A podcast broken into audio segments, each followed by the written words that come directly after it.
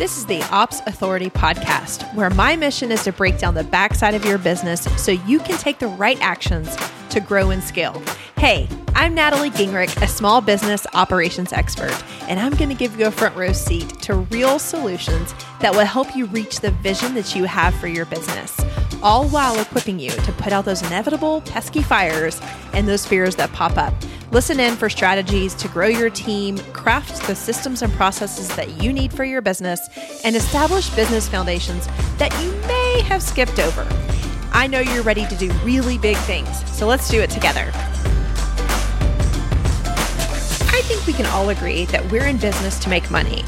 Actually, without the exchange of money, there really isn't even business. So, if that first statement felt greedy to you, I hope that I can help you accept it because truly money equals business. And money can be super emotional. Boy, can't it. I know the freedom that it can bring. We know the disagreements that it presents, the success we feel when we have an abundance of it, and the lure of making it rain. But as a business owner, money is messy. I want to take a few minutes today to walk through a really practical approach to setting real financial goals rather than the assumed goals that are professed in the small business world. Let me explain what I mean here. And this is all from personal experience, along with the hundreds of small business owners that I've worked with over the last four years. This is certainly not a singular or an inward view. I hear, see, and have personally felt the lack of success if you haven't hit the ominous figure of 100K in annual revenue. When in fact, true business success can be measured several other ways, like the amount of change and impact you want in the world. Maybe it's title. Maybe you really crave that CEO title or a vice president title or a certain title in a particular field. Maybe it's time freedom you're looking for or happiness Maybe it's take home pay. Maybe it's the the ability to be able to contribute to good, like volunteer or supporting an agency or supporting a nonprofit. Maybe it's savings, like maybe you're really on a path to save for retirement or to build up a nest egg for yourself and your family. And my success has been measured differently at different times in my journey. So I'd like to pull back the curtain a little bit and maybe rant a little bit about why monetary goals equals success. When I was in corporate, success to me was probably like 70% title and recognition. And then the other 30% was certainly financial or take home pay. And when I stepped out on my own into this entrepreneurial journey, the first two years of success were measured by profits and time freedom. And in the last two years, and still to this day, success has zero to do with title and so much to do with the profits of the company along with impact. When I say impact, I want you to know that I am very, very clear and focused on my vision of increasing the professionalism of the administrative and operational profession and it's my job. I feel it's my duty and my goal because I have the skills and the experience to help women walk along the journey with me and to equip them, to mentor them, to put them in the right position to be really, really successful with the skills that they already have. So at the beginning of my career, of my entrepreneurial career, I didn't see that because what I needed at that point was to be able to bring money home. And yes, I still need to do that, but I've changed my mindset. I've also changed my business is stronger today. It has more revenue, it has more profit coming in. Yes, it still has a lot of expenses going out, but the reality is I'm clearer now in what it is that I need to bring in, and that has allowed me to focus on the impact part of this. So, for the first two years, something got in my way. I was striving to reach 100K because that is all I saw. That's the only thing that the internet has placed as successful. And you know what that created? It created a big O monster. I left corporate with the intention of being more present, to creating a life of time freedom, and to set an example of, le- of a legacy lifestyle for my children. And wait for it. Oh, the irony. Here it comes.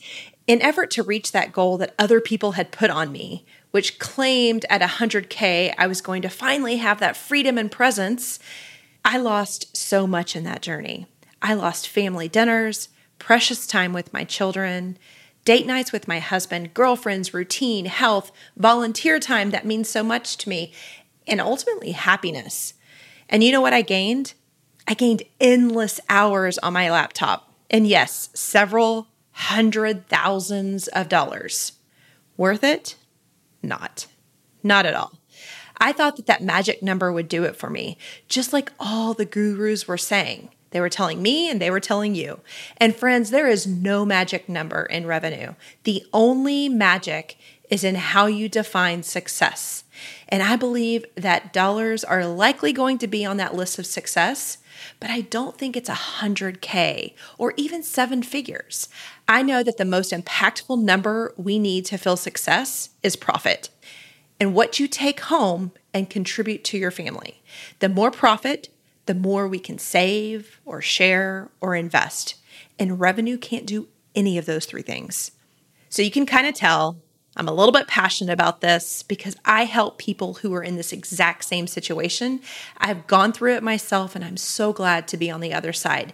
So today I want to share an exercise that has transformed my ability to set real, in all caps, real financial goals for my business that have led to fulfillment and success and also to stand firm against the 100K lie that I believed for two years too long, and you may be believing today.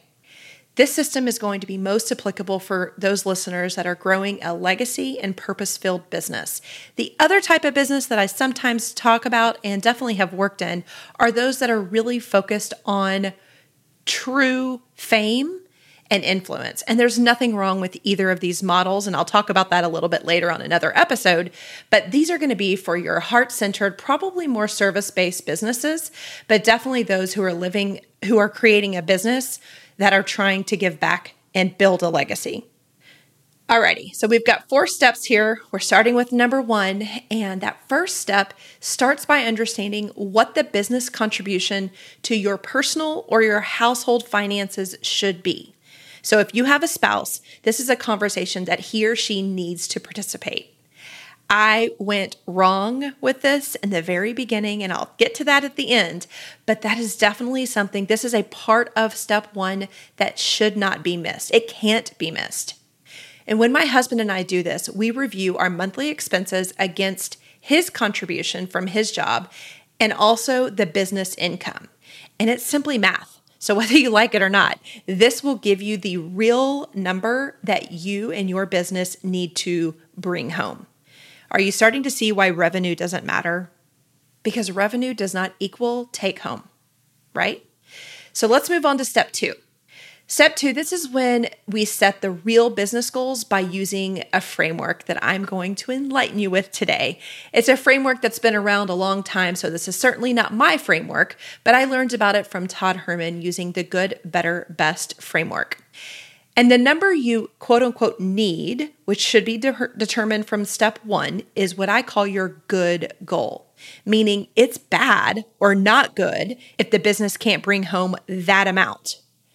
The better goal is a goal that you can see yourself hitting during a peak time of business, and maybe you have in the past.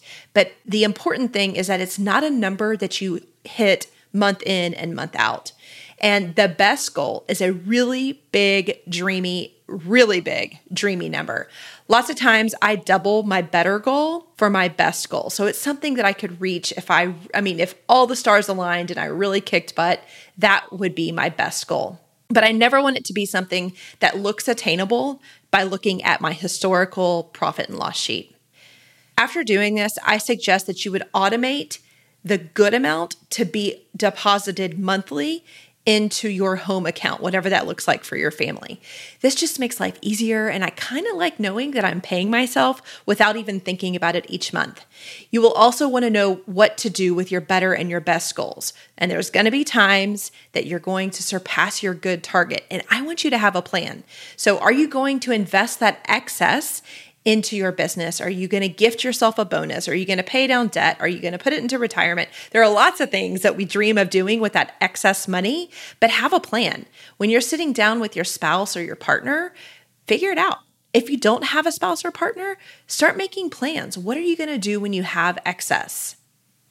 Step three. Now it's time to kind of put the pedal to the metal. I want you to update your business plan. Now that you finally have a real goal and a guide, it's critical that you know where your business revenue is coming from and where you're spending money. So, this is the part where people usually start. So, this is step three. There's two steps ahead of this. And more often than not, no one does those when they, at least when they come to work with me. So I'm hoping that you have a profit and loss set up and that it's updated at least monthly. If not, that is where you must start. Like start that today. Look for a bookkeeper, take time out of your own schedule to set it up, whatever it takes. This is essential for doing real business. So based on the good better best goals and the historical information that's on your old p&l's you can update your future offerings your launch timelines and your pricing. So if you're falling short of your good goal then you can correct it in these three ways. You can launch more often or new things. You can increase your pricing. And you can find efficiencies to minimize those expenses that are coming out since I help scaling small businesses transform using operations, lots of people and lots of clients come to me with this exact request. My first response is to review their pricing. And it's not just about increasing price. And trust me, I'm withholding on a rant about the online business world's overinflated pricing advice, but rather I encourage them and you to look at what your current offer is and sweeten the deal in an appropriate way that your client will be excited about and then increase the price. This doesn't always mean that you're going to spend more time. This doesn't mean that you're going to have to create stuff every single time. Analyze the offer, do an assessment on that offer, talk it through with your inner circle, and understand what you could do to increase the value. This is going to allow you to increase price and feel good about it, not feel those hesitations and that heartburn, that uncertainty like, is this too much for the marketplace? All of that's out because you're going to feel good about what you're including in the package for that price. Alrighty, so if you're in this place in your business right now, I encourage you to look into my program called the A Team Accelerator. This is perfect for businesses that have less than three contractors, are mostly solo run, and have a proven service or product. Like the product that you sell, the service that you sell, it's selling. You've got clients. You're not trying to find clients. You're trying to figure out how to do this do this thing called business with more ease. So, A teamers have proven their concept works and they're looking to establish ease, remove themselves from the backside of their business because it's not the most exciting side, unless you're Natalie or a director of ops. So, until this point, they've been focusing on all of it and they're simply tired. In the six month A Team Accelerator, we focus on one operational principle at a time. So you're going to set up systems just like the ones that we've talked about today with finances, goals, and pricing, and many, many more. Plus, you're going to get a solid community of people who are just like you. Enough of these inflated Facebook groups with advice that doesn't apply to your stage of business. I'm totally over those and think that they're a waste of a scaling business owner's time. I'm thinking you should get on our waitlist at theopsauthority.com forward slash A team we're going to be enrolling very soon, and the waitlist will get the very first opportunity. There's a limited number of spots. I'm not scarcity talking you, it's honest. It's a very hands on program, and we can only take so many. So, I'd like to end with some hashtag real talk. In the first two years of business, I straight up hustled. Business was new, and I was working around the clock to replace my corporate income because I assumed that that's what my husband needed wanted or expected of me. And in the startup phase of business, I didn't know what to aim for except for that elusive 100K. Because of this, I worked my booty off and was completely off kilter with my family, my house, and my relationships. I made a lot of money, but I was not living the legacy life that I dreamt of when I walked away from that high paying corporate job. And this is when the come to Jesus took place, and it was led by my husband. He reminded me of the legacy life, and that kicked off the conversation with what do I actually need to bring home? That question changed the course of my life. I know that sounds big, but it's the absolute truth. And after we did the exercise that I talked about today, I was dumbfounded. Not only was it super helpful for my marriage, it also helped me to reframe my days, my offers, and the way I was spending my time. It has certainly transformed my work to the point that I feel healthy for the very first time. My hustle matches my goals, and that wasn't the case when I had unsubstantiated goals, which were really wishes, they were not goals. So, as with all these episodes on the Ops Authority, I want you to take action in your business with the advice and the lessons that I've shared.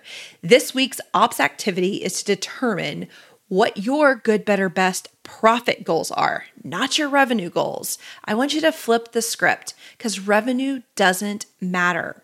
What matters is are you in alignment with what you need? Do you understand? Are you clear with what the expectation is of you, whether you have a partner or not? What is it that you need to be bringing home to cover your bills, to cover the lifestyle that you want? We're going to continue this conversation in our private group, which you can join at opsinsiders.com. And I can't wait to see you there. Thanks so much for listening, and go ahead and get that ops activity done this week. Thank you for investing just a little bit of time to listen to this episode of the Ops Authority podcast. I am so grateful to be surrounded by real action takers like you who are invested in growing their business through operations. Will you add one more action to your to do list today? Visit theopsauthoritypodcast.com where you can join our community of business owners and other ops experts. You're going to hear from me in a week, but in the meantime, do big things on the backside of your business.